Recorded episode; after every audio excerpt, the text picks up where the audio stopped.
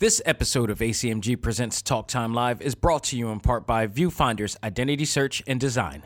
Your choice for web design, graphic design, and all multimedia development needs. Visit VFISAD.com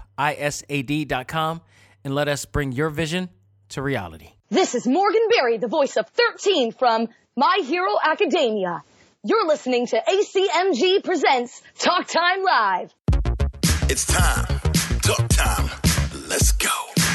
Anime, comics, movies, and games. That come on and let's get it. Talk time. Anime, comics, movies, and games. That come on and let's get it. Talk time. Anime, comics, movies, and games. That come on and let's get it. Talk time. Anime, comics, movies, and games. That come on and let's get it. Talk time. Live. Started in the 80s with Matt Cross. Dudes in the hood might have called that soft, but I carried that cross like Jesus did. Fast forward, I teach the kids to learn how to let go, live life, and show love to all things that don't matter where y'all from. And luckily, there's a show called Talk Time. We've been waiting for this for a long time. Dax kicks the facts on all the geek news, special guests and unbiased reviews. Suburban kids, the hipster street dudes, all can learn something new. Me too.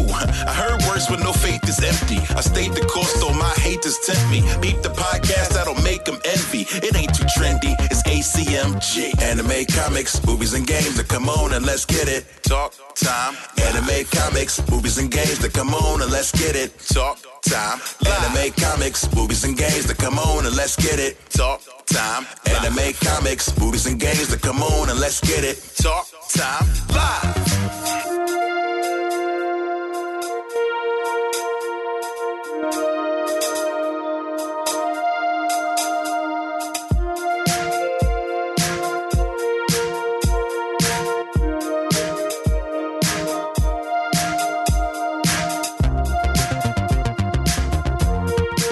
Gentlemen, welcome back to the Journal of My Life that covers all things anime, comics, movies, and games. This is ACMG Presents Talk Time Live, the Prime Show. I am your host, Xavier Josiah. Welcome to a DC edition of the show. Actually, probably for the next two weeks is going to be all DC related because we got a review of a new animated movie that has come out in the form of Justice League Warworld, which we'll be talking in our talk topic of the week. Next week, Blue Beetle comes out, and I'm actually looking forward to that because it involves uh, one of my favorite actors right now, my man from uh, Cobra Kai, and I cannot wait for that uh, series to come back, that final season to come back. That, that's got to go with a with a hell of a bang for that. But that's coming out next week too. So this week we're going to be covering uh, Justice League Warworld, see what I thought about that, as well as another uh, DC related, you know, show or series that I watched on Max, which was the DC story or Superpowered, a DC story, which is a three part documentary series that covered pretty much the history of DC Comics and its evolution, and it both is success and failure. So we'll we'll talk about a lot of what happened in there and why you may want to check it out if you're a comic book fan, if you're a DC Comics fan, or a comic book fan in general. So stay tuned for that. Plus, we got all the other news going on in the world of our favorite fandoms. So let's not waste any time, folks. Let's find out what's new in the world of ACMG. And now, it's time to find out what's new in the world of ACMG.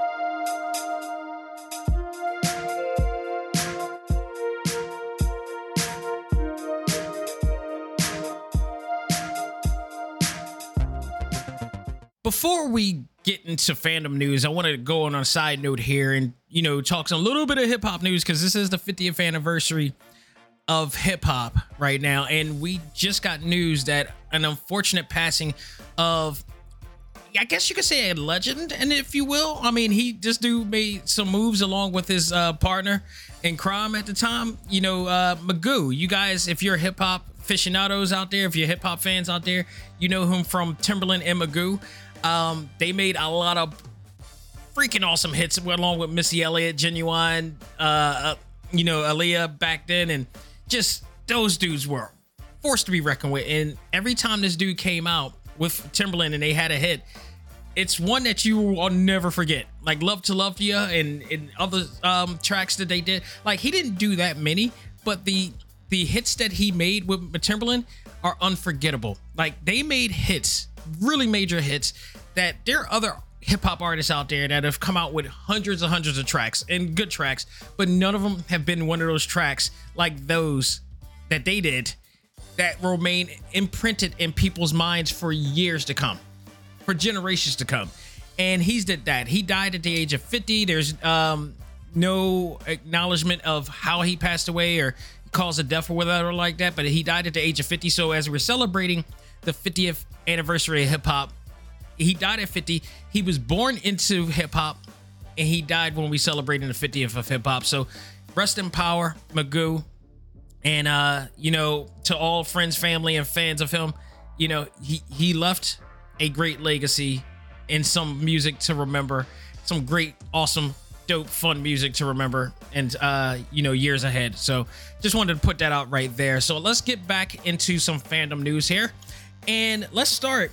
uh, Like I said, this is a DC Comics themed episode because there's a lot of stuff re- pertaining to DC Comics, including my Adventures with Superman, which is becoming a very successful show in the eyes of comic book fans and anime uh, anime fans. And yeah, in fact, this is a Superman anime. This is done by Studio Mir. They've worked on a lot of different anime projects. And if you look at the way that this is, this the show is designed and the character design and the animation, it is very much anime. And uh no more than this week is proven because of the character design of uh, Mr. Mxyzptlk. And this may be one of my favorite episodes today. This is episode seven, and this involves Clark and Lois, or Lois and Clark, if you will. That they're trying to go out on a date. What I love about this series, first of all, is that they are actually this universe, and they recognize that this is this this episode totally, you know, acknowledges that there's a multiverse out there. So this is a different universe and you know, we don't have to get into this conversation about this is not based on the the prime or whatever like that or the canon or whatever like that. It doesn't matter. This is a different universe. DC Comics has pretty much created the multiverse theory in comics. Um, it's duly documented, as we'll, we'll talk about in about a minute when we talk about the documentary. Um, so I love this episode like more, more than the other ones that I've seen because they focus on a multiverse. They acknowledge the multiverse that exists, and also they introduce the League of Loises. I love this. A League of Lois Lanes of different, you know, multiverses, much like the Spider Verse in a lot of ways, where there's a different Lois in a different area. One in particular, there was a black Lois Lane, and Jimmy got so excited to see this Lois Lane out there there's a clip that you can see online a, a image that you can see online of all the loises but jimmy's with the with the uh female uh, the black female lois and he's raising a hand and pointing with happiness about this it is awesome but the league of loises are trying to stop clark because he they consider him a danger in almost every multiverse that's out there so um they're trying to stop him. Meanwhile, him and Lois are trying to go out on a date. And I the thing I love about this series and this universe, um, as I was trying to explain before, is that they didn't beat around a bush with this series. This series in this particular universe, it's not the same old situation. Every every Superman series that we whether it been live action or animated, it's always the same thing. Lois doesn't know that Clark is Superman, and they drag this situation out and they drag their feelings out. You know, with whether you know Lois is in love with Superman or Clark at this point, and we've seen that multiple times in multiple different uh, variants of the of Superman series. They did something way different here with this series, where it's like by the third episode, they you know first of all Lois was immediately drawn to Clark, not Superman she was more interested in knowing more about Superman, but she was more drawn to Clark Kent. Now, other Superman, you know, uh, stories, it's Lois being more drawn to Superman than Clark, because Clark comes off like a sort of a uh, a klutz, if you will. In some cases, the Christopher Reeve version was like that. He, you know, where the glasses indicate that he's a nerd to some extent. Um, he's, you know, socially awkward, if you will. Not this one This one is totally not it, and he, she immediately has some attraction to Clark, and Clark by, uh, back to her. Uh, and by the third episode, she finds out that he's that he's Superman. Jimmy already knew that he was Superman. He could not keep that secret. Um, but they immediately start to connect by like the fourth or fifth episode, and now we're at episode seven. They're trying to you know go out on a date or whatnot. They're trying to really connect. They're both nervous. They're trying to find ways to make the perfect first date, if you will. And then all of a sudden, all these leagues of Lois has come in, and on top of that, we get to see this this universe's version of Mr. Mxyzptlk, which is no matter what variation that we see, they always cause a lot of trouble. They never disappoint in comedy. This one may be one of my favorites right now because this is what I call anime Mxyzptlks. And he, I mean, the way they designed him was really cool. I loved the way he looked. I loved the personality that they implemented into him. He's a little different from other uh, in the uh, universe and, and whatnot. So, but what they all have in common is they all distort reality. And this is no different. And I, I just love it. I love that this show brings a little bit more nuance to the mythology of what we already know about Superman. And that's what I think what is drawing people aside from the fact that the the art style, the animation and art style is completely different. They completely gave it an anime, you know, vibe to it. And it just feels refreshing. It's a lot of fun. And that's what we don't get too often with, you know, uh, Clark Kent. And they said, they said in the beginning when, when the uh, trailers for the show was coming, they announced that the show was coming that you're to see Superman like you've never seen him before. And I would agree. I would agree. This is a very comedy based show, but it still carries the essence of what Superman stands for and what it is about. And they still have the dynamic of Lois, Clark, and Jimmy, you know, friendship together with a lot of other things. And it just, it works.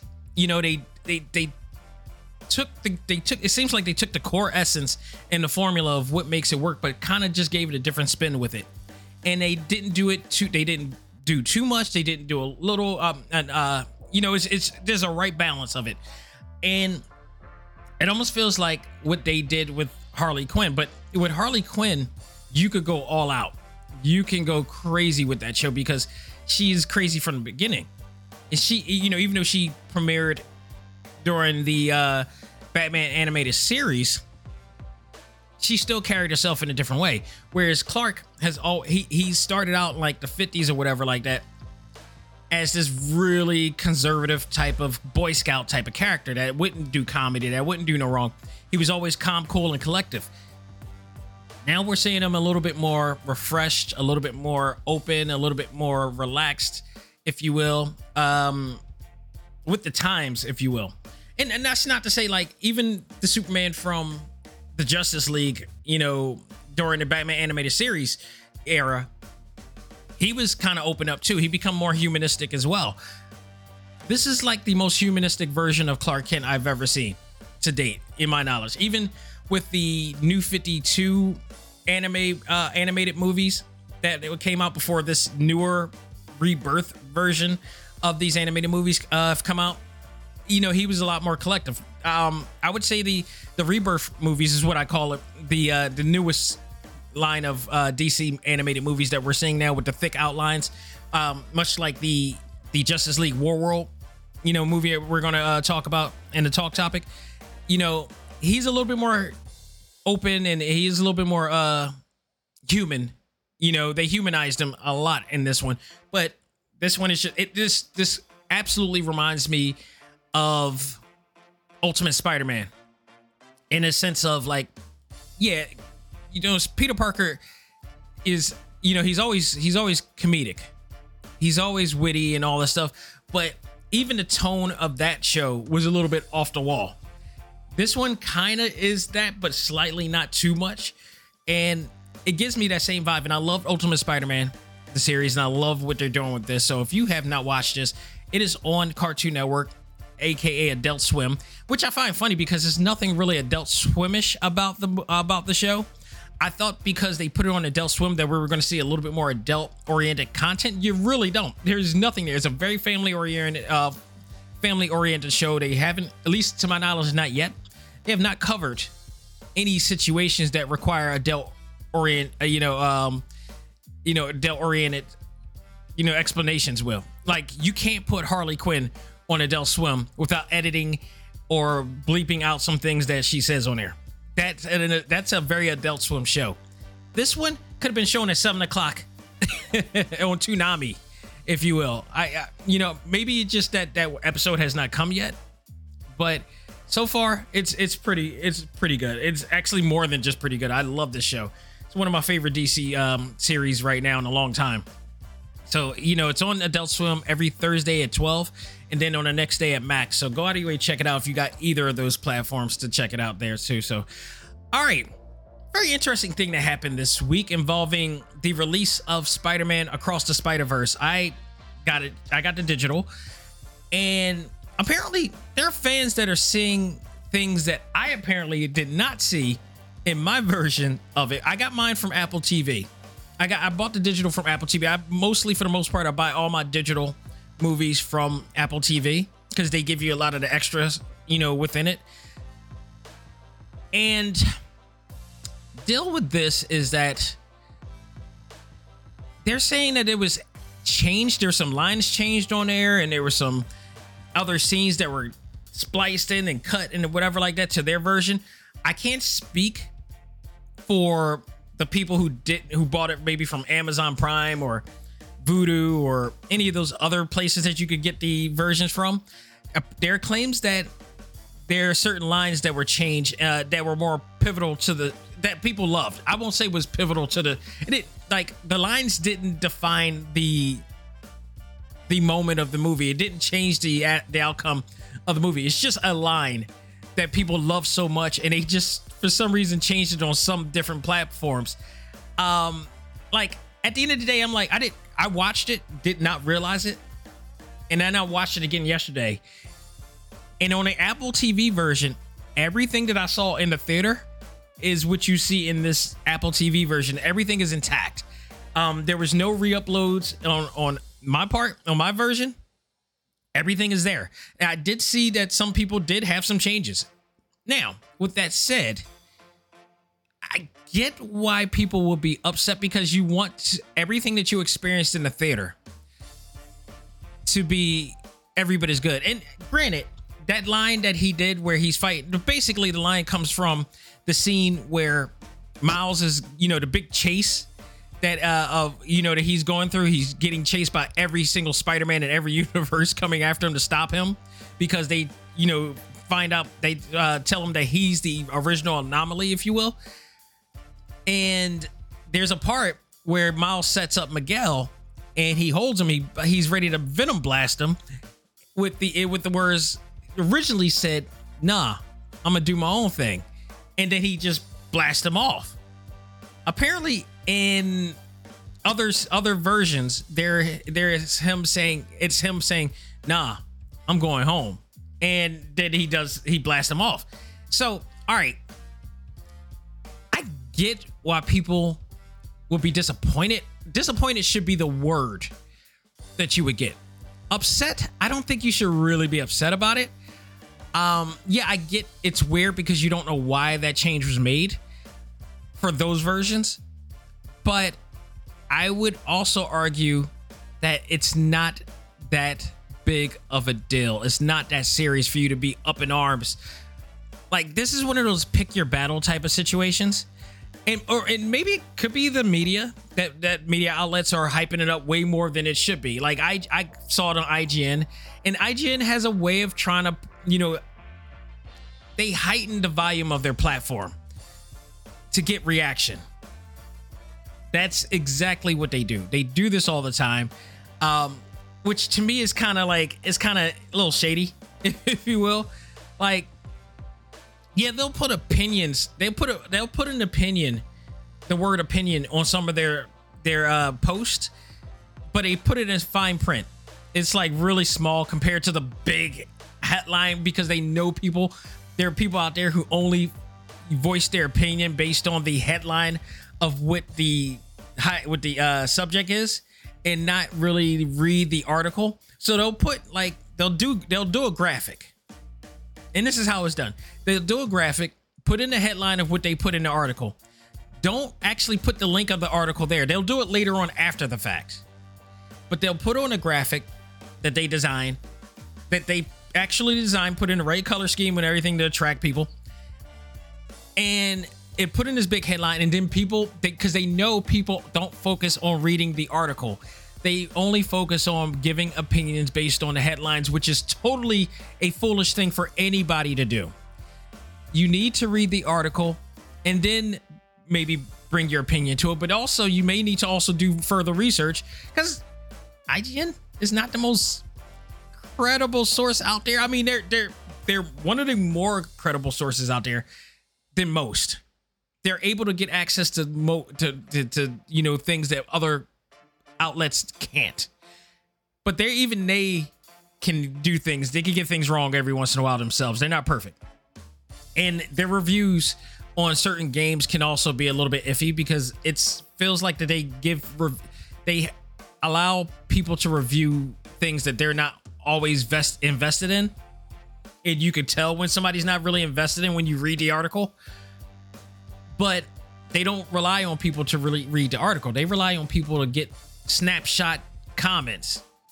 And those snapshot headlines is why we you know people listening to those snapshot headlines is the reason why we're in the situation that we are in this country right now to be honest. It's like people don't focus. People don't it's it's a short attention societal societal thing that we're doing right now.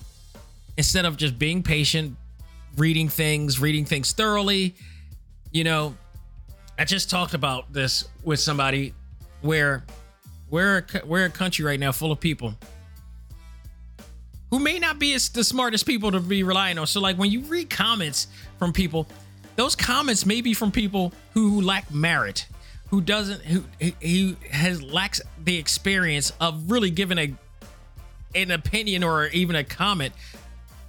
They and people talk as if they're professionals at things. I talk only of things that I know, that I experienced, that I learned from people who do know. For the most part, I speak from a fan aspect and I speak from my own personal opinion. Not, and my opinion should not dictate what other people are thinking. That's what IGN does. That's what other people do because it's a hot take. That's all it is. It's a hot take, but you shouldn't take it seriously. And what they do is that they heighten the volume. They turn up the volume of that one thing and make it seem like it's like it's way bigger than what it is. And when there's only like a vocal minority of people who are making comments like this, and they capture those little that vocal minority, put it on their platform, and and heighten it, make it bigger. So there's also this situation where they just put on right now saying like somebody, one of the Marvel directors are saying super, there is superhero fatigue, and I don't think that's true. I think if anything, if you say that, if you one person, and this is just one person saying this, this one person doesn't dictate the minds of others, but they cultivate the minds of others who don't have minds of their own. And for me personally, I don't think it's comic book movies that I'm fatigued of. I'm more fatigued of the toxicity of these of social media more than I am comic book movies. Comic book movies make me happy. They make me smile. There's nothing wrong with them. They're doing nothing wrong. Unless they're like, you know, they're doing nothing wrong in the sense of trying to make a great film, an exciting film to make me happy. If the if the movie is great, you can't deny it. You cannot deny it. It's like saying like people were, you know, people were like berating comic book movies for decades but a couple comic book movies got Oscars. So you can't deny it because it all comes down to how great the movie is made. It doesn't matter if it's a comic book movie. It doesn't matter if it's a comedy. It doesn't matter. You know, it's I believe I remember somebody else um blamed comic book movies for the lack of comedy movie. I'm like, no, how about you just need to make a very funny movie that people can't deny? How about that? it has nothing to do it has nothing to do with the like people always kind of target com- comic book movies because of how successful it is becoming when something gets so successful people there's a few people a vocal minority of people who start to like become contrarians and want to go against the grain. To yeah, I guess to create the balance of it, like to tone down the popularity of something. Like, all right, if you're a Taylor Swift fan, that's awesome. I don't believe you should hang on to her religiously. I don't think you should hang on to anything religiously. But if you're a fan of Taylor Swift, that's fine. If you're not a, ta- uh, a Taylor Swift fan, you should not care about the heightened popularity that she has obtained this year and then throughout her career. I don't listen to Taylor Swift music, but I'm not going to dog anybody for not for being a fan of her. But I am going to dog somebody for being too extreme about it. like you can there's there's fan, there's fandom, and there's fanatics. And when you hit that fanatic level, you kind of go off the deep end with that. You it kind of go a little bit extreme. So that I have issue with, but that's not her fault. That's and it's not really, slightly. There's some part of it that the fans need to take accountable for their own actions in terms of who they believe in. Influencers, like, don't listen to influencers either. Like, anybody who's deemed an influencer or the least likely person that you should be influenced by. I I hate the term. I never like the term at all. And this is all goes down to the idea that you know media just heightens up these things because it helps them. No matter what damage it makes for the people that are reading or listening or watching. People just need to use critical thinking a little bit more. But I digress. I recommend anybody going to get the Apple TV version if you can, if you have that capability, because apparently there's nothing wrong with that one. That one I literally just watched yesterday just to make sure before I got on this show to talk about it that you know it wasn't going on here. So the Apple TV version is all intact, and I actually recorded it. I took a clip of it, that very scene, and recorded and put it on the ACMG Facebook group for people to see. It was like, no, it just it's all there. It's all there for Apple TV. So I mean, even if it's not, at the end of the day, it's not really that big of a deal because it doesn't change the story. It doesn't change. Like if they change the whole entire story around, if they change the ending or a really pivotal moment of that movie that really made a difference, yeah, then there's something to be mad about because it's like now they're changing things of that nature, but it's just a line. It's just a line or two or or, or scene that doesn't really take away from the actual main part of the story. So pick your battles, people. That's all I'm saying. All right, and some other awesome news. The legendary martial artist himself, the master of Jeet Kune the creator and founder of Jeet Kune is now getting an anime, a much deserved anime. An anime based on the legendary movie star, martial artist, philosopher, and civil rights activist. Many people don't realize that is coming to 2000 and is coming in 2024. An anime entitled House of Lee will be an action fantasy based series where Lee recruits honored fighters that he calls the Dragon Warriors to fight back the darkness and of the world. The show is based on uh his show is said to be based on his philosophy uh and beliefs of that he quotes those who are unaware they are walking into darkness will never seek the light. I love first of all I'm I'm one of many huge Bruce Lee fans. Bruce Lee's philosophy. I, I people love him for his martial arts and his movies. I love him for that as well, but I also love him more for his philosophy and his advocacy for equality. People don't really understand his contributions and what he's done. In the fact there's always the, the modern day discussion about procreation. It's hard to have that discussion when you know the history of Bruce Lee. Yes, you should respect other people's cultures. You should celebrate other people's cultures as well. And Bruce Lee did exactly that. He wanted to share. He wanted to share martial arts to people all over as a way of bonding. He almost died. He they tried to kill him because he wanted to bring a secret tradition in in his country and bring it to America and share that. He almost he was he almost died trying to do that. Like it's, it's duly documented that he had to fight for the right to share martial arts. We would not have had martial arts in this country if not for him doing what he did. We wouldn't have had UFC, we wouldn't have had kickboxing, any of that stuff. He was the one that brought martial arts to this country. And it was it was not agreed upon.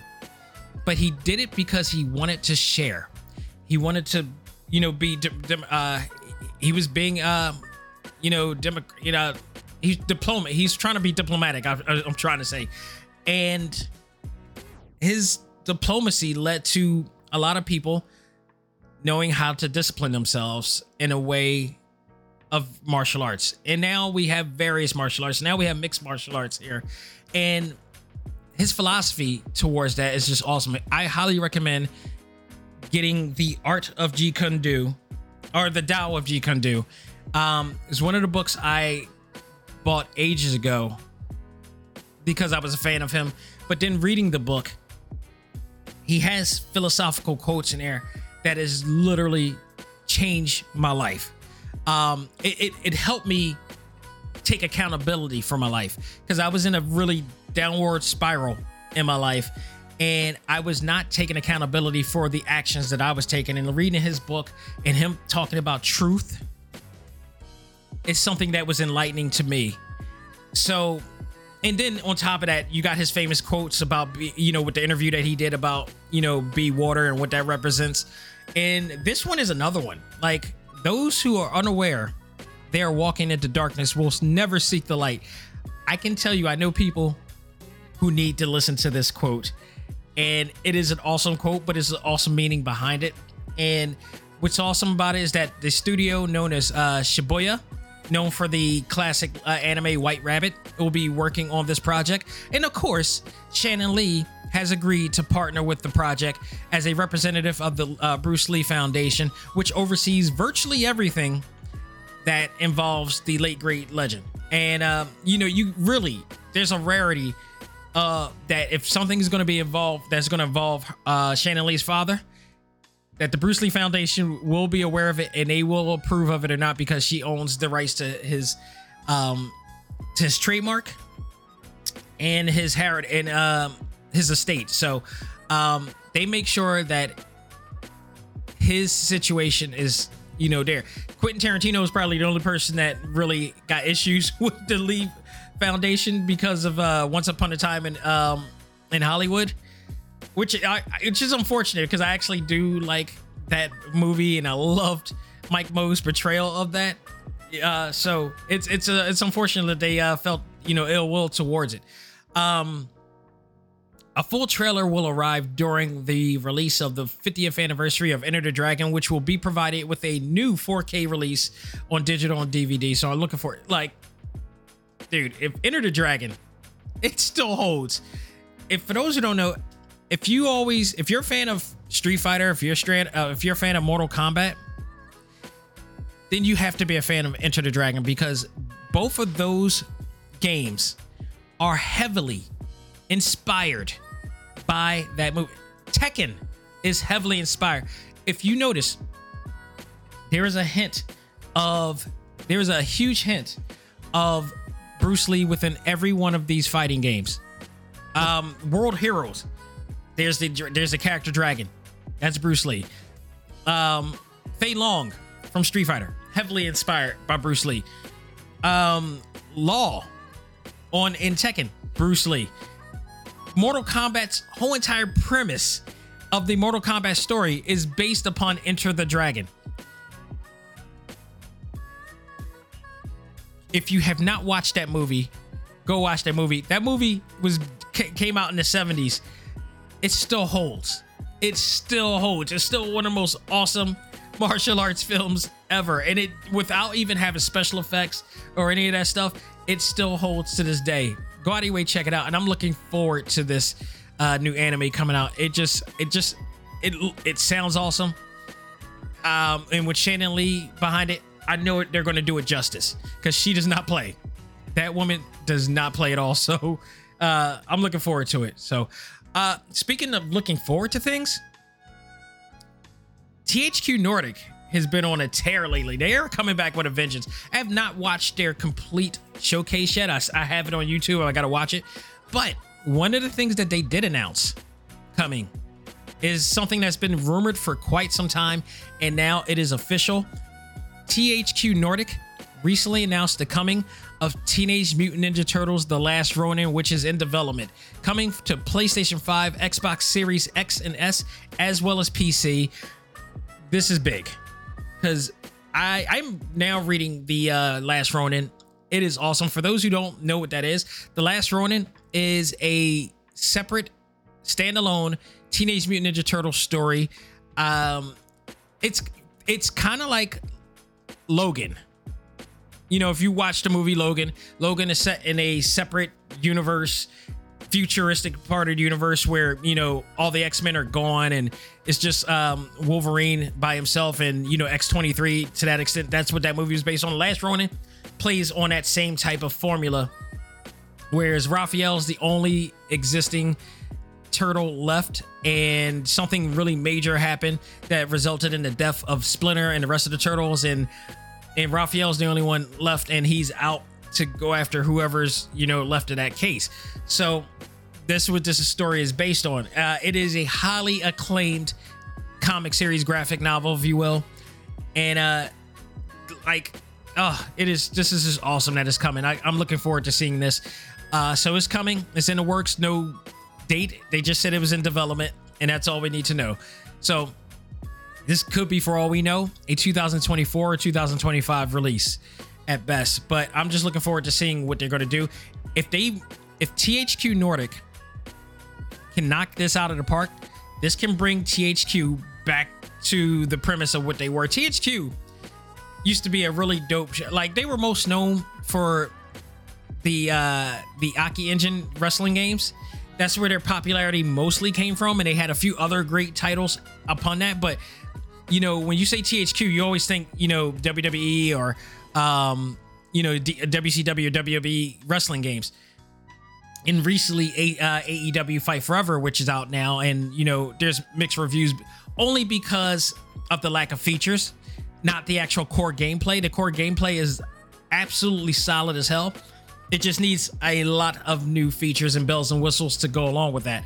And hopefully, they you know they will meet those expectations down the line. You just got to be patient once again to the to the short attention society that we of gamers that we have out here. Got to be patient. Unless you understand game development you can tell me why this is a fail you know and why and in, in minute detail if you will as to why that game is a fail and how would they be able to come out with you know things right now when especially when you factor in trying to make sure that the Nintendo Switch version is solid. I totally understand what they did and why they did and why they're trying to do. Because if a lot of you people forgot, 2K Games tried to put it put the same amount of uh, content that they did on the Switch, but people don't want to talk about that because we don't want to talk about how that game failed and how this game is THQ Nordic managed to make a successful, solid wrestling game on a Nintendo Switch. People don't want to talk about that. They just want to grind. They want to grind it down. You know, confirmation bias kicks in, and you know there you have it. So, nonetheless, THQ, if they come out with this game and it's successful, this can really put them back on the map. And uh, that that's awesome. I, I again, I'm I'm going to talk about the other games, uh, you know, that they announced this week when I watch it again and watch it and, and um, work with Select Start this week. So we'll see what that comes about. But I'm just happy to see that this game's coming. They know that they got to do it right, especially because you had Tribute Games uh, come out with uh, Shredder's Revenge and how successful that game was. You know, a lot of the a lot of the Turtle games, they were they're way more hits than miss you know, Platinum Games came out with their Turtles game a while back, and that was good. Um, all the arcade versions that came out prior to were really good. Like Turtles games are rarely bad. They're, they're, I've never seen a really seen a bad Turtles game. Um, that has come out. Every Turtles game is usually pretty good. So if they are able to do what they're trying to do, and it's been rumored that it's supposed to be like a God of War type uh, of you know gameplay. I'm looking forward to this. I'm looking forward to this, and I know a lot of people are too. So we'll see. All right. I believe last thing I want to talk about here is my thoughts on the documentary series on uh, on Max um, called Superpower: The DC Story. I've been holding off on watching this because I want to take time to check it out, but overall, a really thorough telling of the DC uh, the history of DC Comics. If you're a DC Comics fan, this is something that you may want to check out if you own uh, Max. Um, I don't know where else you can find this series right now. I know in America you can watch it on Max. I know in other countries it's found in other outlets. Uh, talking to Boris from um, Sunday night's main event on TSN Radio, he's um, basically said that they have that series on a on a platform in Canada. So either way, find it, check it out if you're a comic fan. Like I'm, I, I like DC, I love Marvel, but I really like DC too. Um, and just learning the history of what they did. What I love about this, I talked about taking accountability. They did so. They did really well on taking accountability for their failures and hair mishaps that they did over the years. They this this uh, documentary is very transparent, if you will. They didn't. Most companies, there are a lot of companies out there right now that will hide their blemishes. They will hide their situations. They won't talk about it all. They won't acknowledge it. I think that's always a bad, bad strategy in business. Like if you make mistakes, own up to it, acknowledge it. I think you will earn the respect of fans, customers, and clients alike. If you do, I think the the idea of hiding and, and sweeping, you know, um, blemishes under the rug is a archaic strategy in business now. If you are able to own up to it, you, I, I swear to goodness, you will find more respect because we have so many businesses, we have so many people that will deflect from any wrongdoings that they've done today. That seeing somebody admit to it is a breath of fresh air, and I, I do believe that now you will find more people more acceptable to people who are able to admit their wrongs but are more willing to work hard to make them right so this is what to me what dc comics has done over the years.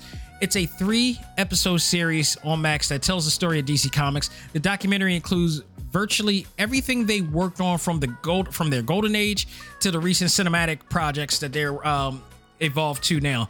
The first episode covered the beginning and like I said, it was very transparent telling of the company's successes, failures, and mishaps, which included some very racist overtones uh, with some of the comics that they did, which showed like Superman beating up uh, what it looks like a Asian uh, character. It totally depicted in a very racist way, kind of the same way that you know black people were depicted racially on certain cartoons and certain uh, books and such. Like guys remember Dr. Seuss before he changed his ways was like that too. Um, you know, big lips, big nose, bones in the, in, in the hair or whatever like that. You know, it was just just really bad depictions. Asian uh, Asian characters were also drawn really badly back then too. So, um, and this was during like World War II and all that stuff. So, you know, world, I believe Germany and Japan were kind of, you know, alike. So they were enemies to this enemies to the state, if you will. So they were drawn very, very, very, very badly in this way. So there were a lot of racist overtones over the years, which to their credit, they have really acknowledged. And I was very surprised that they owned up and admitted that on this documentary that they produced. This was produced by uh, um, Berlanti Productions, by the way. So, you know, if you've watched any of his shows on the CW and the Arrowverse, they've been known to you know to turn some heads with the things that they've done in terms of uh embracing you know liberation liber, uh, liberated type of you know storytelling and content and whatnot. And you know embracing equality and representation if you will. So I, you would expect no different from here. And I, i'm just glad that warner brothers and dc comics uh, well dc comics run by jim lee. So i'm you know that right there you would have no problem with that. And this was an awesome. This is really telling of the direction that DC Comics has gone to since Jim Lee has taken over. You know, we got Milestone Media back now. We, you know, we're seeing more, you know, um, you know, representation and appropriation uh, in in in these uh, TV shows and content from DC. So I'm all for it. I love it. I love what they did here. So I was really doing. I was really surprised, and maybe not because again, this was done by Jim Lee, um, who used to work for this company.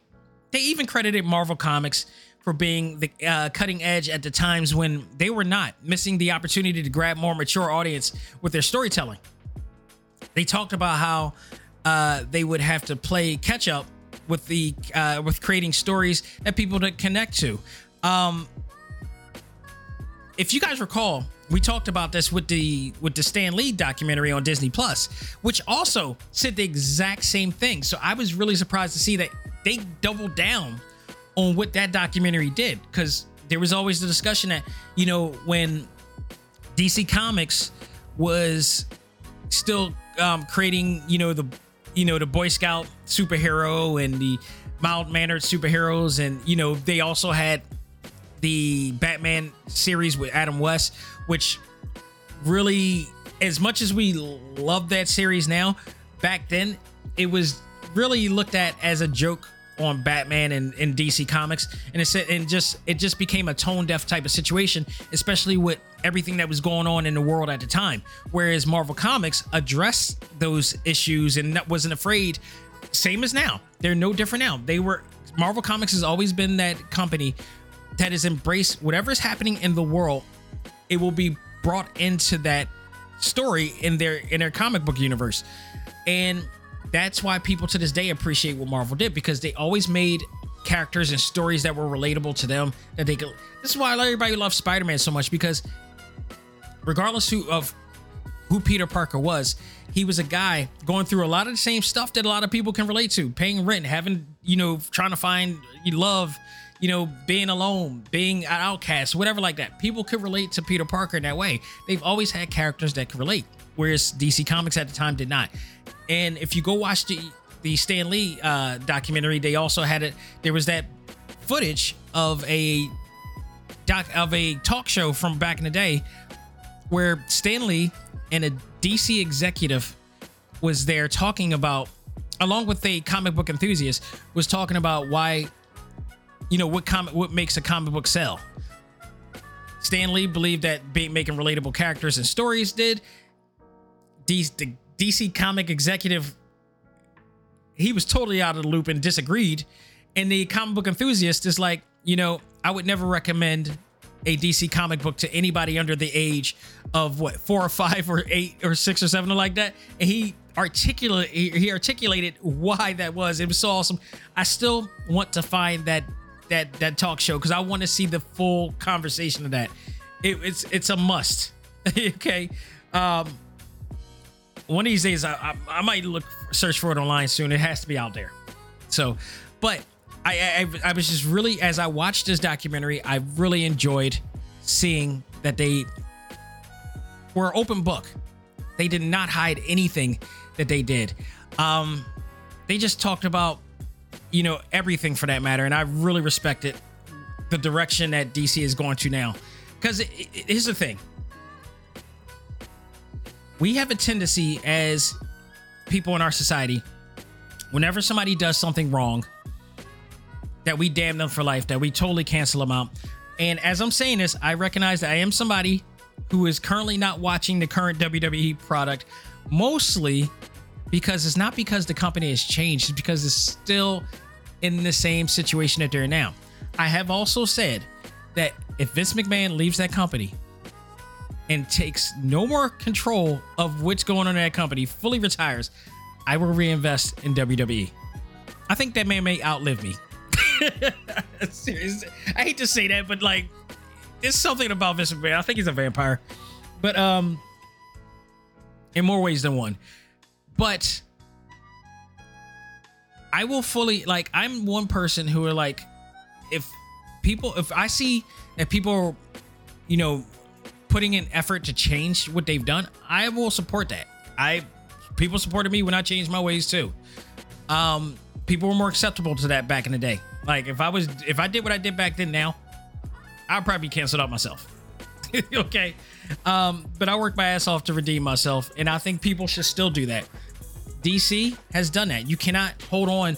Disney is another one. Like Disney, there's it's been no if if you watch Family Guy, you know the issues that Disney had back in the day with Walt Disney and his beliefs and stuff like that. So things have changed. And it's credit to that because Disney owns Fox and Fox runs Family Guy. And Family Guy has said many a times how many and they still air those episodes when they talk about Walt Disney and his anti-Semitism. Uh it, it, um you know towards you know the Jewish community. Said that many a times. And each time Family Guy has not been canceled, they have not been removed. So it's safe to say that Disney is accepting that part of history because Family Guy is one of the biggest shows on TV. It is one of the most popular shows on TV. It's, it's been around for 33 seasons. Even though it's been canceled multiple times, it's still been around and they've never pulled their punches to this day. So you got to give them credit for that. And, you know, it's not like how WWE is where they hide and erase history all the time. It, there's a difference. WWE has never owned up. They never allow NXT to talk about history being erased. They talk about people in situations that it, based on scandals that they've done. They've never done it. They never admit it to them. Like it's so much gangsta going on in that company right now. It's hard for me to want to support that company because you know I know there's people within the company that are trying to or want to make changes in there, but because Vince McMahon is there, it's hard to do those changes and I've supported him at one point or another, but some of the stuff that he's done is just way too much. So I have more respect for DC Comics in the sense that they have allowed themselves to just say, like, yes, this company has made mistakes, but within the regime of Jim Lee and others, we're looking to make that change and make it a better brand. I guess I could say the same thing for Shaq with Papa John's. I just hate the fact that they still name this place after that dude. We know what this dude. I, trust me, I used to I love Papa John's pizza. But knowing that what that man thinks and feels about my community, I can't eat that pizza. Even if his even if his Shaq is running it or he's a big part of it. Change the damn name. You can keep the Papa part. Just call it Papa Pizza. I will invest. That's all I'm saying. Thank God for options. so, um, the other episodes also focus on their cinematic development, which included um, range pretty much range from the golden age of their series, like the old uh, 50s black and white Superman series, uh, which I used to watch all the time, to the full featured film starring Christopher Reeves, directed by Richard Donner, which was a absolute game changer, not only for comic book movies, for but for cinema in general. Really did, and I like the fact that they were talking about the casting aspect of this because they were talking about trying to cast people from Robert Redford to Dennis Quaid and uh, Clint Eastwood was even in there. I tell you what, young Clint Eastwood would have made a great Wolverine back then if they would done it. But the problem was the problem with you know that situation, even Robert Redford at the time. Superhero movies, comic book movies weren't looked at with the respect that they have now like there was a vocal minority of people now that are kind of crapping on you know the cinematic uh integrity of comic book movies.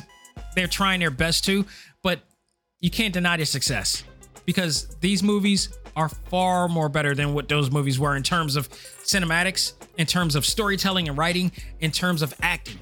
Like you can't say that when you got all like a lot of oscar winners and oscar nominated nominated um, actors playing in these roles you know, you just can't.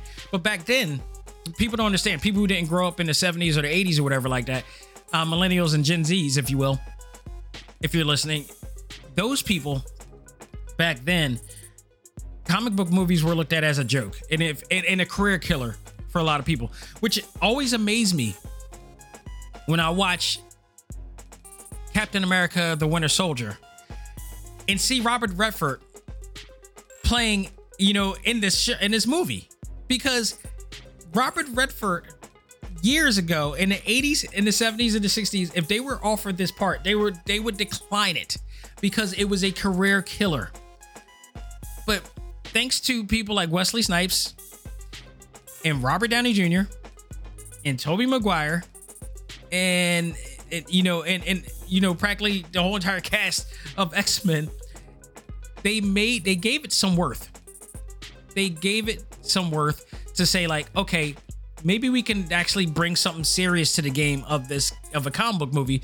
Still be exciting and fun but have some serious you know tones to it. We now see that in the winter falcon um in the winter soldier and falcon in the winter soldier as well. We see a lot of that in these in these deal uh secret invasion also had that type of tone too. So i love when we see stuff like this because now things have changed but man clint eastwood if you look at clint eastwood when he was young Clint Eastwood would have been a dead ringer for um for uh Wolverine.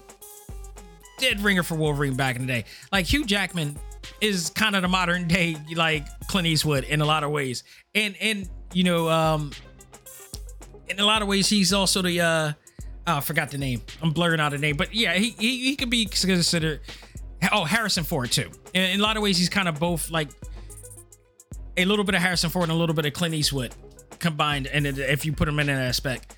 So, you know, of course, they also covered Tim Burton's contributions with the Batman movies and the impact that they had. Yo, I love that part because they also showed a lot of the popularity and pandemonium that that movie has brought with a lot of the um, items that you could buy in, in your fandom, including I was I was watching this and I'm looking at this. I'm like, oh my god, are they really gonna show this? Show all the stuff that we used to buy back in the day when Batman was a big thing. The one big thing that we bought was the Batman medallions in the 90s. In 89 in the 90s, it was like it was the era of Spike Lee and Public Enemy and all this stuff. So in the black community, we used to wear these medallions that represented Africa you know, representing our roots and all the stuff. And, you know, it was at a time when we were in an uprise, much like we are now. You know, history kind of repeating itself. But wearing a medallion with the African, um, with the African symbol on there or the African map on there represented that we represent our roots. We taking pride in our roots. But then when Batman came out, there was a sudden selling of Batman medallions these leather medallions that used to come out. And boy, let me tell you, we would collect those things. I'm gonna say I'm gonna say an old school reference that only people my age would know. We would collect this thing like lottos. okay, like the lotto strips. And dude, I marked out majorly when I saw that and they showed the Batman medallions on this thing. I'm like, oh my god, this documentary is covering everything. I mean, those Batman medallions were no joke. They were also hard to get too. So if you got a Batman medallion, one thing you were like, you people people like got on got in on you because you got the Batman medallion. You also had to watch your back too, because people will try to try to take you for bad too. So you had you know it's almost like having a gold chain, a gold link, if you will. Those Batman medallions was no joke. I'm very highly interested in seeing if I can find if anybody are selling them on eBay Because if they are, I, I, you know I might have to just go on nostalgic on a nostalgic uh, trip with that. That that to me is just like oh my goodness, the Batman medallions. I tell you, boy, that's when you know how popular a damn thing was. They also showed a lot of um things out there too in terms, you know, the documentary didn't shy away from the truth that the Batman films after a while, like after Batman Returns, began to grow stale. And of course, you're gonna talk about Batman and Robin and all those other ones came out, you know, um, after that with Sylvester, eh, not Sylvester Stallone. Um, who was it? Uh, they showed a clip of um, Arnold Schwarzenegger as Mr. Freeze and all this stuff. It got real stupid and comical after a while. You know, just didn't live up. Which again, why I so love when George Clooney came out as uh, you know, the other universe version of Batman and, and the Flash. It was awesome. That was awesome that they did that. They did cover the Batman animated series, and they didn't do so until the third episode. I was going like I figured like they're talking about the popularity of Batman and what they did for DC Comics. If I, I was kind of getting mad because the whole second episode did not cover the popularity. If they're going to talk about Tim Burton's, you know, um, Batman movies, you also got to talk about the Batman animated series. Fortunately, they did. They covered the Batman animated series, but I'm a I, I gotta say I'm a I'm highly disappointed at what they didn't do when they did mention it. They covered the Batman animated series, but they failed to credit or even mention anything about the late great Kevin Conroy and his huge contributions to why that show was successful. And there's no way I will argue this to the ground. And I will, I, I guarantee you will have people back me up on this. Part of the reason why that show was so successful was not just the animation or the character design, it was the performance of one Kevin Conroy and Mark Hamill. Now, I will say that they did mention Mark Hamill, but to me that kind of was like that. That to me, I, I that rubbed me the wrong way. Yes, it's Mark Hamill. Yes, it's Luke Skywalker. Yes, it, he is legend. But Kevin Conroy, god damn that man, that man was absolutely phenomenal. His voice defined what Batman and Bruce Wayne should become. Is he's arguably the best Batman actor that ever was. And Bruce Wayne. Yes, he was in a booth, and I had this. We talked about this before. I'm not going to say it again. I've talked about it before. Actors are actors, whether they're behind a booth or behind a camera. It doesn't matter. They're actors portraying roles. And in this case, Kevin Conroy is absolutely the best Batman, period. Michael Keaton can be argued as still the best live action actor, per se, but you talk about a man that captured the Dark Knight, Kevin Conroy did it tenfold. That's why when he left us, it was a it was an insanely huge outpour for his performance. I feel like this was a big misstep on this documentary because and practically one of the only actual missteps that they had in here, but other than that, it was literally it, it was you know it was only one that I found, but it was a major one. And if I was them, you talk about changing clips and, and deals. Can we re-edit this, re-upload this, and give a thanks, give thanks to Kevin Conroy? Because they could have gotten any other guy to play that role of uh, Batman. I don't think it would have done nowhere near as much. Hell, yes, Troy Baker is the closest to capturing the Kevin Conroy feel, but guess what? He had to find Kevin Conroy was like I think a teen when this dude was out, so he got his voice from listening to, Kev, to Kevin Conroy. I'm sorry, like dude, like come on, give that man his credit. I just I'm very, very disappointed at that. I'm it just, it just it boggles me that they did that there, but for the most part, like I said, they got the rest of it there, and they did. You know, they continued on by talking about another part of the of their um, legacy, and that is in the uh, world of Vertigo and Milestone Media, with titles like Sandman, Static, Icon, The Watchmen, and many, many more of their, you know, we call it side titles, third party titles, if you will. Um, Wildstorm uh, was also you know talked about too and they also focused on jim lee and how he became he was one of the most prominent artists he's the goat of comic book artists and how he transitioned on to just running one of the biggest companies in comic book history which i still find it wild like your your comic book your your your uh influence as an artist is so deep that it led to you becoming one the CEO of the company, man. It's like it's crazy. The documentary also talks about changing the times, embracing inclusion and representation, as well as improving on the old motto once mentioned by Superman and the uproar that it brought. the uproar regarding changing the famous quote truth justice in the american way to truth justice in a better tomorrow which i actually like better. I, i'm sorry i just do. Um, which sparked outrage from conservative media all alike who voiced their opinion with anger. These people who actually probably never read a comic book a day in their life. Okay? Who if we could quiz them on certain co- uh, comic book mythology they probably wouldn't know. So it's like why is your word? This is one of those things again it's, sna- it's snapshot you know headlines and, and, and hot takes that just creates an uproar of people who don't thoroughly look at the situation.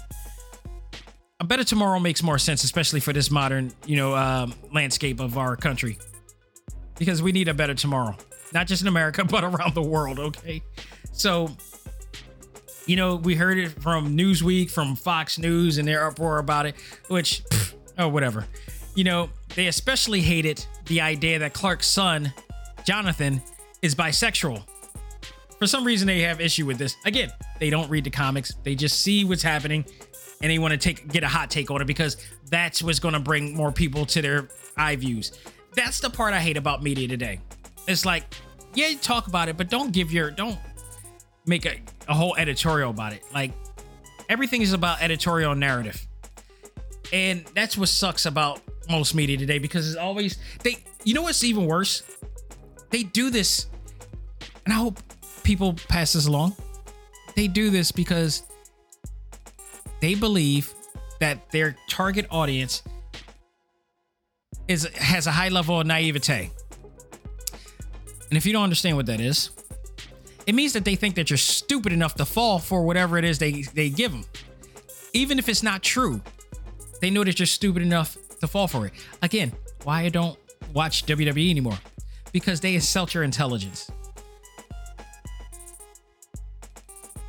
All these other outlets insult your intelligence and they make you actually they make actually feel like you are intelligent but they know they really know that they are they're they're they're playing on your minds. They're constantly playing on your minds here, man.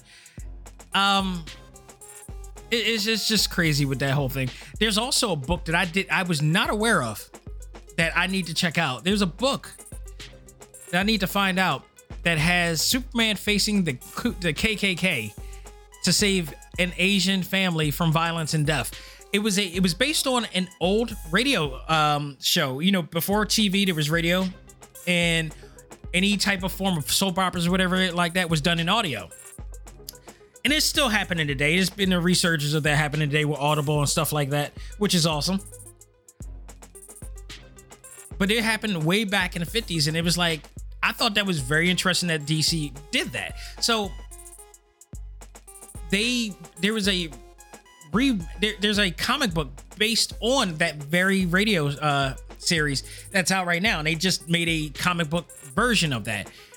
And i thought that was really awesome for for its time. Like we always hear about how Stan Lee and jack kirby kind of like did stuff like that all the time you know created black panther um and and done some other things you know based on civil rights and whatnot. And i love people who argue about the whole wokeness of Marvel Comics. Marvel been woke since 1963. Okay. Marvel has been about that civil rights life since 1963, 1962 to be honest. They've always been about this. Like, where you been? How much of a comic book fan are you? If you didn't know that the X-Men was based on civil rights movement, that the mutants were proverbial actually the proverbial black people of of the comic book universe, okay? How like Martin Luther King and and and Magneto were depictions of Malcolm X and Martin Luther, uh, you know, Martin Luther King, and uh, I mean Charles Xavier and uh and Magneto were depictions of Martin Luther King and and Magneto. I mean, I keep mixing it up. And Malcolm X, like, dude. First of all, the, t- the term woke came from hip hop. It came from the black community, and then people all of a sudden want to adopt it and make it mainstream.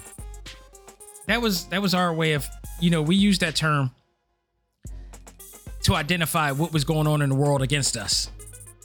And that we need to wake up to the realities of racism and what's going on in this world. And now you guys want to rebrand it into something else. Okay, I, I see. Just like everything. Everything we do, you try to rebrand it as your own. It happens all the time. it happens throughout time, man. We could collect a lot of it. We could go back. We could make a whole entire podcast series out of that. But you know, it's it's like the fact that we were able to, you know, do stuff like that, and DC Comics being able to do stuff like that. I thought it was pretty awesome. So I need to check that out as well. Um, the third documentary focuses on the success and failures of the DC films. I, again, them taking accountability and being transparent. I thought it was awesome. They could have easily been like just talked about the films that they made, but not talk about the you know the failures of it. They went out and said these movies bombed. In this documentary, they admitted these movies bombed. Um, what they thought about the Joss Whedon, you know, uh, series? It, it didn't live up. Um, what they talked about, you know, certain other series that just didn't live up, and how now James Gunn is taking over the helm and trying to make change to it. They also talked about the uh, the Arrowverse, the, the success of the Arrowverse in accordance to what was the failures of the DC universe. And you know, of course, Greg Berlanti, he's producing this thing, so he has to put his say so in here. He also talked about how like growing up, he didn't have anybody, you know, any uh, storylines or anything that he can relate to because he was gay. And he was openly gay and he couldn't relate to anything in comic books but dc i mean he couldn't relate to things in life. And dc comics kind of was that relatable thing that he was a- able to cling on to which is awesome that he was able to create the arrowverse and do what he was able to do and make those messages and make relatable characters that people can cling to on air the arrowverse is awesome and i'm actually thinking about getting ready to rewatch a lot of those shows again like starting with arrow and all that stuff it's been a while since I saw them, and I am currently watching uh, Stephen Amell's uh, Heels. I finally got a chance to check that out, um, and that's pretty awesome too. And uh, it's good to see him back in in, in the picket lines as well, fighting for fighting for that cause right there, because he uh, he got himself into a little bit, you know, trouble there. He has failed his union, if you will, at the time, but he's uh, going back in the trenches to redeem himself on that note. Um, but yeah, man, the, the Arrowverse was the the biggest success of DC, bar none. They lasted over a decade, making some great doing doing the the what I didn't hear is that they basically took the Marvel Cinematic formula and made it and made it their own. They used the same almost the same formula, the same ingredients, just with different you know characters, and it worked for them. And it was very successful for years on end and they used it with a insanely huge budget. You know, they talked about how they compared and contrast. Uh, Greg Berlanti compared and contrast what he did with the what he was able to do with the Flash in terms of modern, you know, CGI technology, in accordance to what they couldn't do back then with the original Flash um, series that we saw in the '90s. Which, in all fairness, that was still a pretty good show. Um, they did what they could with that show, but like obviously now with technology, uh, you know, evolving, we can do so much more. And they did. And the Flash has been awesome um, throughout his time. It did, it did a great. The whole Arrowverse was just fantastic. So, a overall, I would have given it. I would have given this an A plus if they really did all of it. But that that Kevin Conroy, um, they, them slighting uh Kevin Conroy in here to me, that was um that that that burned me. That burned me hard. So I mean, I think this actually gets a B plus, slightly to A minus, but more of a B plus because missing out Kevin Conroy. Kevin Conroy, his contributions of of his role as Batman and, and, and Bruce Wayne on the Batman animated series led to all these other movies that we got to see, all these Batman movies that he got to reprise that role. Um, the, the Batman Arkham games. That they mentioned that, and they still didn't mention Kevin Conroy. They mentioned the success of the Marvel of the Batman Arkham series games that we got to play, and Injustice. They talked about that. they talked about the video game aspect, which Kevin Conroy played. Like they had to get Kevin Conroy to play Batman in both of those because they knew fans were into his character. And then because of the success that him and Mark Hamill and others did in that series, led to Justice League, led to the Superman series, led to all these other movies that we got to see. And Kevin Conroy voiced all of them, the majority of them. Up until like later on when they did Flashpoint Paradox, that's when they did the switch to the other actor who I think the guy from uh, Supernatural. They they switched on to him to do the to do those roles because they were passing the torch. And then Kevin Conroy came back and did some other ones again. And by the way, if you haven't forgotten, Suicide Squad Kill the Justice League is scheduled to come out in 2024. Hopefully, offline game, uh, single player gameplay with this. And Kevin Conroy makes his final performance on there. They got to make that right. They, I, it just is. So, the more I talk about it, the more I'm saying, like, yeah, this documentary gets a B plus. It is a very thorough, very thorough, very transparent documentary with one major missing element of appreciation on there. It is worth checking out nonetheless. So go out of your way, check it out. It's, it's on Max right now. You might be able to even get it on stream somewhere. Um, but it is worth checking out if you're a DC fan from there. So, folks, that will do it for what's new in the world of ACMG. We're going to take a break, come back, and I will give my review of Justice League Warworld, the latest DC animated movie coming out right now. And uh, we'll talk about that right after this. Ladies and gentlemen, this is Dak Xavier Josiah, the host of ACMG Presents Talk Time Live, the podcast. You want to catch up with all of our podcast shows and hear from some of the hottest names in all of anime, comics, movies, and games, such as This is Maile Flanagan, the voice of Naruto. This is Stephanie Sheh, the voice of Sailor Moon. This is Ruben Langdon, voice of Ken Masters and Dante from Devil May Cry. Hey there, this is Kyle Hebert, the voice of Ryu from Street Fighter V. This is Chris Battle, character designer of Teen Titans Go. Here's your chance to check out all of that and more on TalkTimeLive.com. TalkTimeLive.com provides all of our ACMG content with new and previous episodes, exclusive interviews, articles, and much more. Visit TalkTimeLive.com and let us help you learn to let go, live life, and love all things ACMG. Talk Time Live. Hey folks, this is Brian O'Halloran, and you may know me from such films as Clerks, Mallrats, Chasing Amy, and a whole bunch of Askew films. And you are listening to ACMG Presents Talk Time Live. Do it. And now it's time for our top topic of the week. Ready? Fight!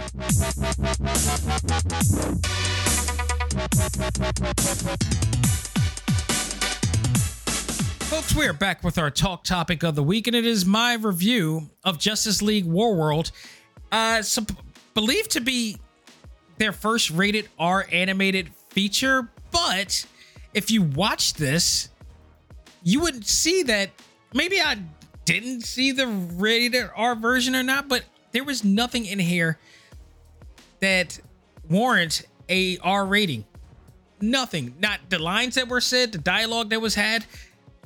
It was just it came off like a normal maybe I was maybe I'd seen a more tamed version. I rented this one. I didn't buy it this time because I figured it's going to be on you know Max in about like a course of a month or so. So I just you know paid five ninety nine for it and kept it moving. But I wanted to see this, and plus I heard that you know there were mixed reactions to this movie, and according to compared to other previous uh, movies of this version of the uh, Justice League that we were seeing now. Remember this these these new series of movies are taking place after the new 52 versions um, that occurred because they they pretty much killed that one off, and now we're seeing the, the I consider this the rebirth um, series of these movies, which I do like for the most part. I love the new animated style, the new art style that they're doing, where you know every character has this really beautiful thick outline to it, and the animation's gorgeous, if you will. That's always going to be a plus in my book. Um, the story, though, I can see where people had a little bit of you know they were a little taken back by the story because it kind of it was very slow pace and only by the end and by the way if you want to see this movie go see it for yourself um, you may have a different opinion on it But I'm going to spoil some things in here because in order to explain myself, it's you're going to have to explain what's going on with this whole thing. So, Justice League Warworld, when you think Warworld, if you're a DC fan, you know that Warworld usually connects to Mongul, who's the ruler of this planet that they just constantly are in constant battle with. But it doesn't start out that way. Like when you saw the trailer, the trailer made you believe that there's going to be a constant climatic battle throughout this whole entire time as if it was Secret Wars or Crisis on Infinite Earth to that to that extent. And really didn't exactly do that. It started off this should have been called Elseworld more than Warworld because it involved Clark, Bruce, and Diana to actually be um to actually be in a different world. Like Diana was in a in a different world, Bruce was in a different world, Clark was in a different world. And they started off with Diana and basically Diana was in a western like world, which really fit her a lot in a lot of cases and she's trying to figure out who she is. She's lost her memory of who she was and you know, she comes across a couple people, one that looked like Steve Trevor, another guy that just happened to be Jonah Hex. And normally, Jonah Hex is a good guy. Uh, Jonah Hex, played by Troy Baker this time around, did a really good job as always. He's Troy Baker, for God's sake. Um, but he, you know, he pretty much ended up being a bad guy. He ended up being a villain of this world. So you know things were just going crazy and going wrong. And I'm like, are they in another dimension or another universe? Because they always seem to jump.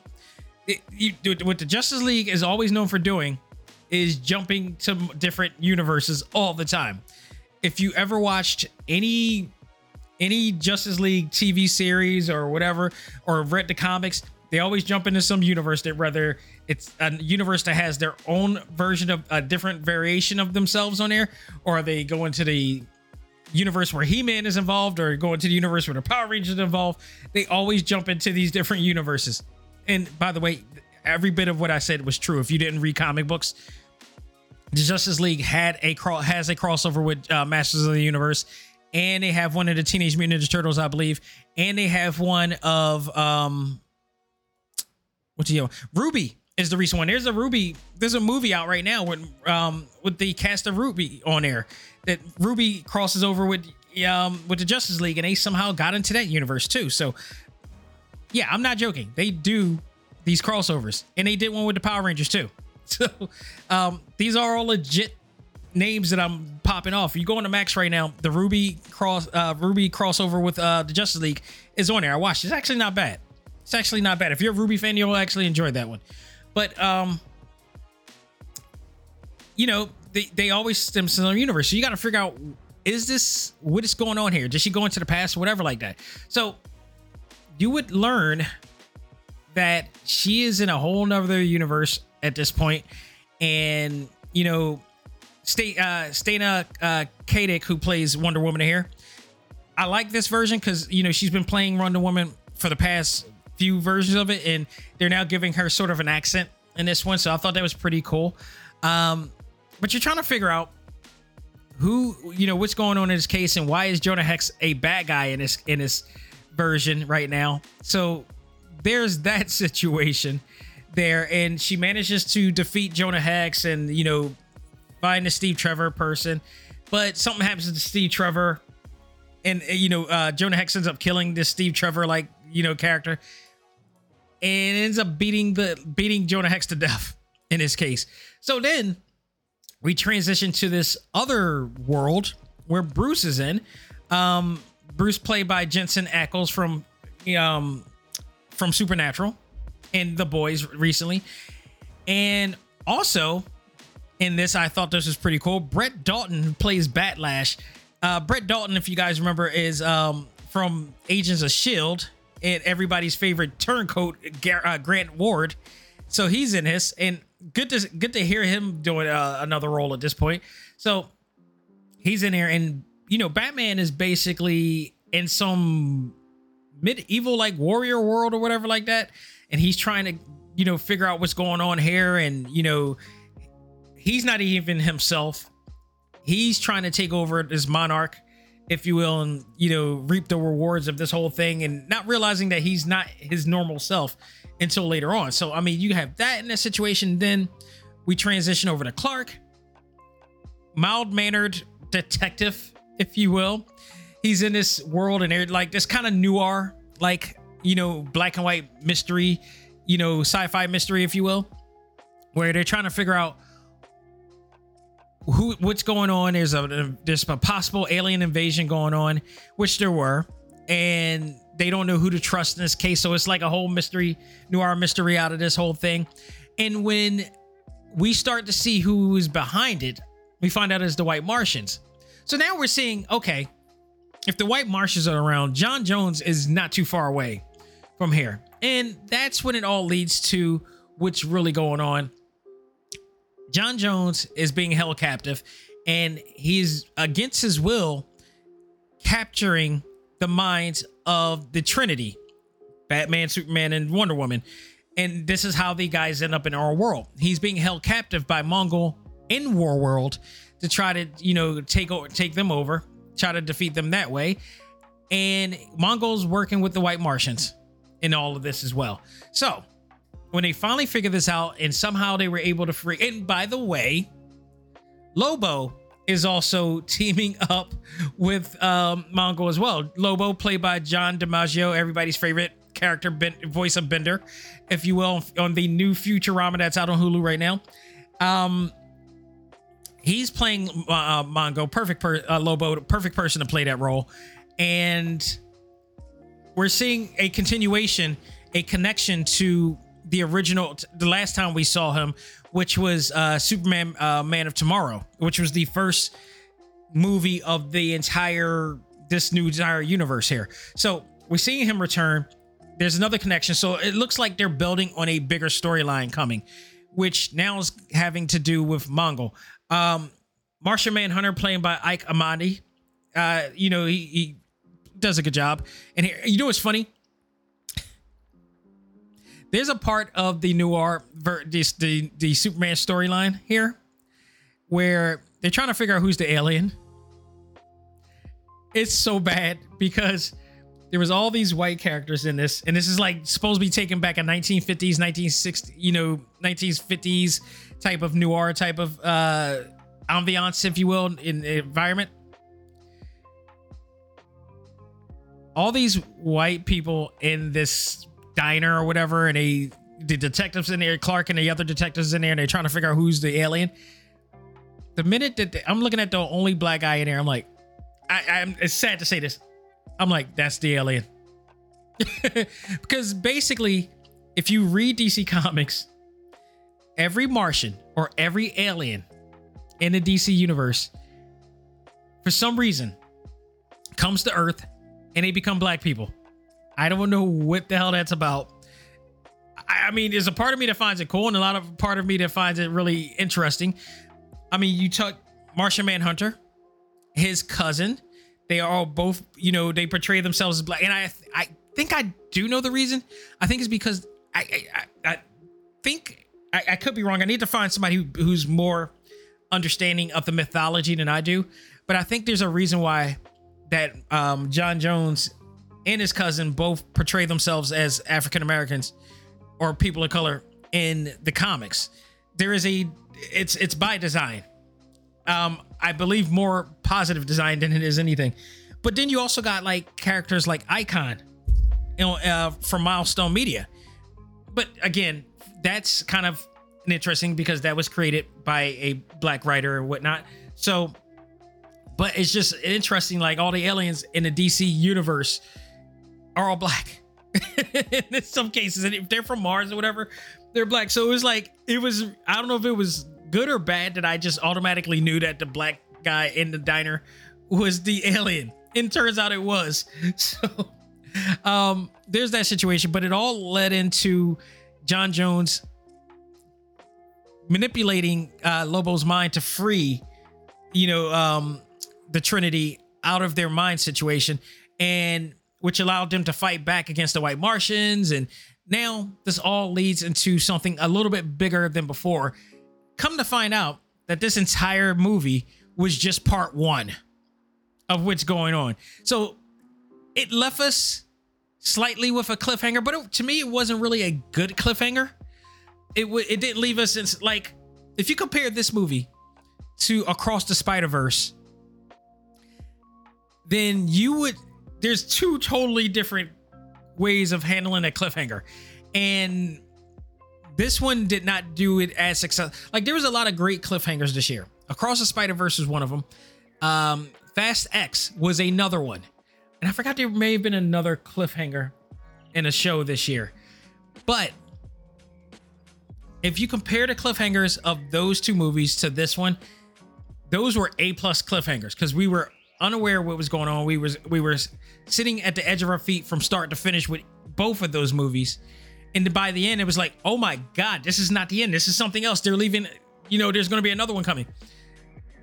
This one, it was it was very lukewarm at the end because one, you weren't held by the edge of your feet from the beginning. You were confused at the beginning, especially when you had the trailer giving you like, okay, this is going to be all out war. Two, this is going to be a rated R affair, so you're expecting something extremely violent or whatever. Like, there are so many of their DC movies that deserve the rated R banter. This was not it. I didn't even see a red band trailer to this. Like, Mortal, any of the Mortal Kombat animated series deserves a rated R rating for it. Okay, this one did not. Um, so you kind of it, it's, it's kind of a misleading type of aspect of that. Um, and then it's just like you're confused because you've got these three different worlds happening, and there's something bigger going on behind you know behind the scenes, and it doesn't really turn up until after you figure out that they're not the worlds that they're in is not real. And then they have a big action scene, but I believe it's like the remaining 29 minutes of the movie. The movie is about an hour and 29 minutes. So like by the 29 minutes, like you got 29 minutes of action and discovery. And then it's just like, okay. It, the pacing of it to me was just bad. It came from it ranged from slow to immediately rapid fast. And it just was no in between in it. So I mean, not to say that this was a bad film. This was just not the best film that they have made so far. And hopefully with the second part of this movie coming, hopefully, but don't give us our, don't give our hopes up because of the writer strike now. So I don't know how much of a progress that they're going to be in in terms of are, are they already finished with this or not? Can they produce? Can they come out with this movie already? Um, I don't know what's going to happen and how action packed the other part is going to be to even warrant what they did with this one. So it's not a bad film. It just wasn't their best, and I can see why people have mixed reviews for it. it I mean, it's it's a, it's a now that I know what's going on, I could watch it probably the second time with a better enjoyment. But still, it the execution didn't pull off as good as I thought it was, and I usually like how you know DC does their storytelling or whatnot, and and how they pace things with action. This just wasn't one of them right now. So if I'm going to give this a grade, it's probably going to be a B. Just a solid B, not a B plus, not a minus, not a A. It's a B. It's a good film. It's beautifully drawn and beautifully animated. Um, the acting itself were great was great. I just don't think the storytelling and the pacing of the storytelling didn't do it justice. No pun. Um, so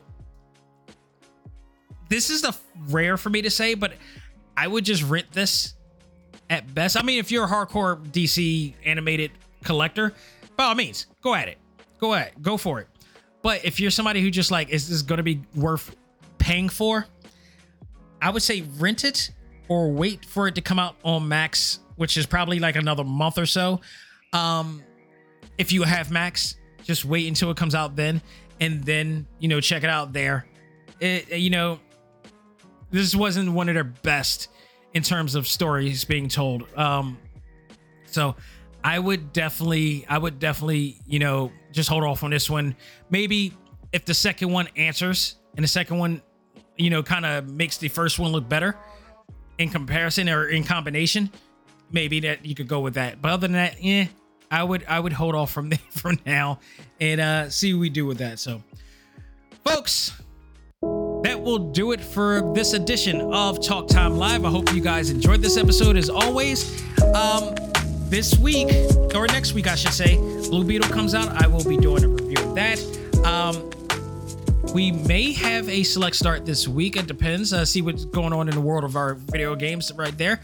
I don't know if I have anything to review because, like I said on um, on the Wrestling uh, the Rampage Ramble podcast that I did with Boris, um, on SN uh, SNME uh.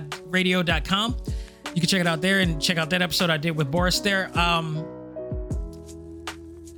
there won't be anything out until the week after, mostly because WrestleQuest comes out on the 22nd, as well as Immortals of Aveum. And I ain't playing both of them and reviewing both at the same time. One of those has got to be delayed.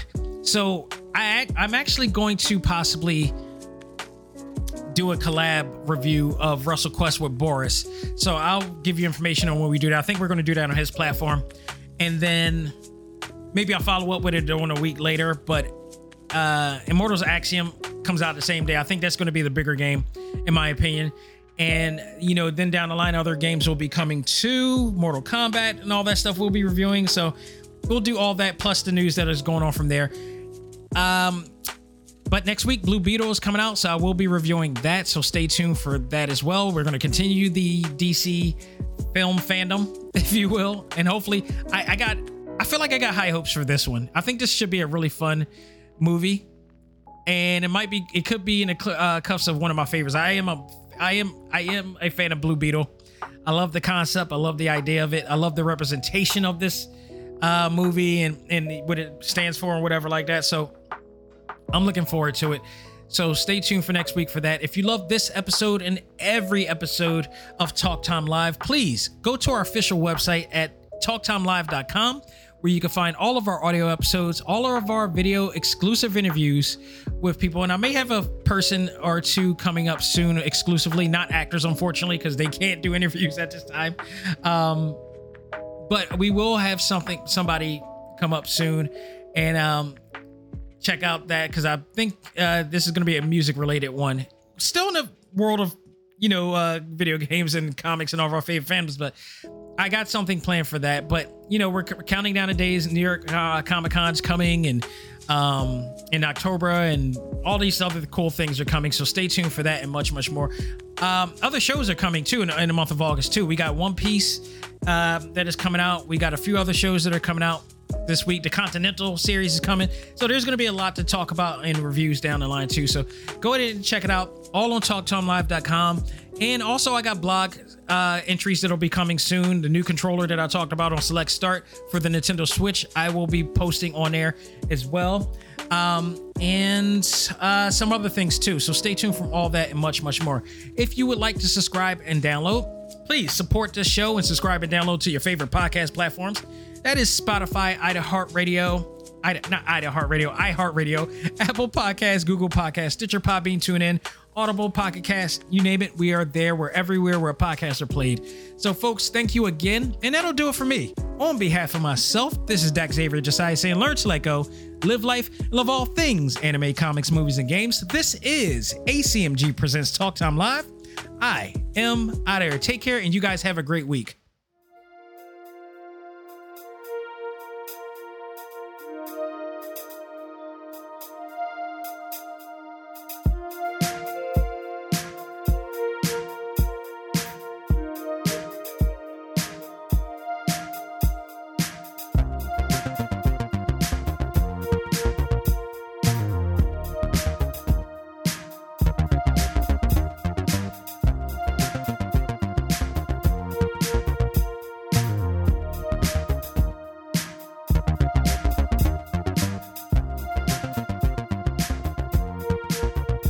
Music for this episode is provided by Game Chops. Check out these great chiptune tracks and more at music.gamechops.com.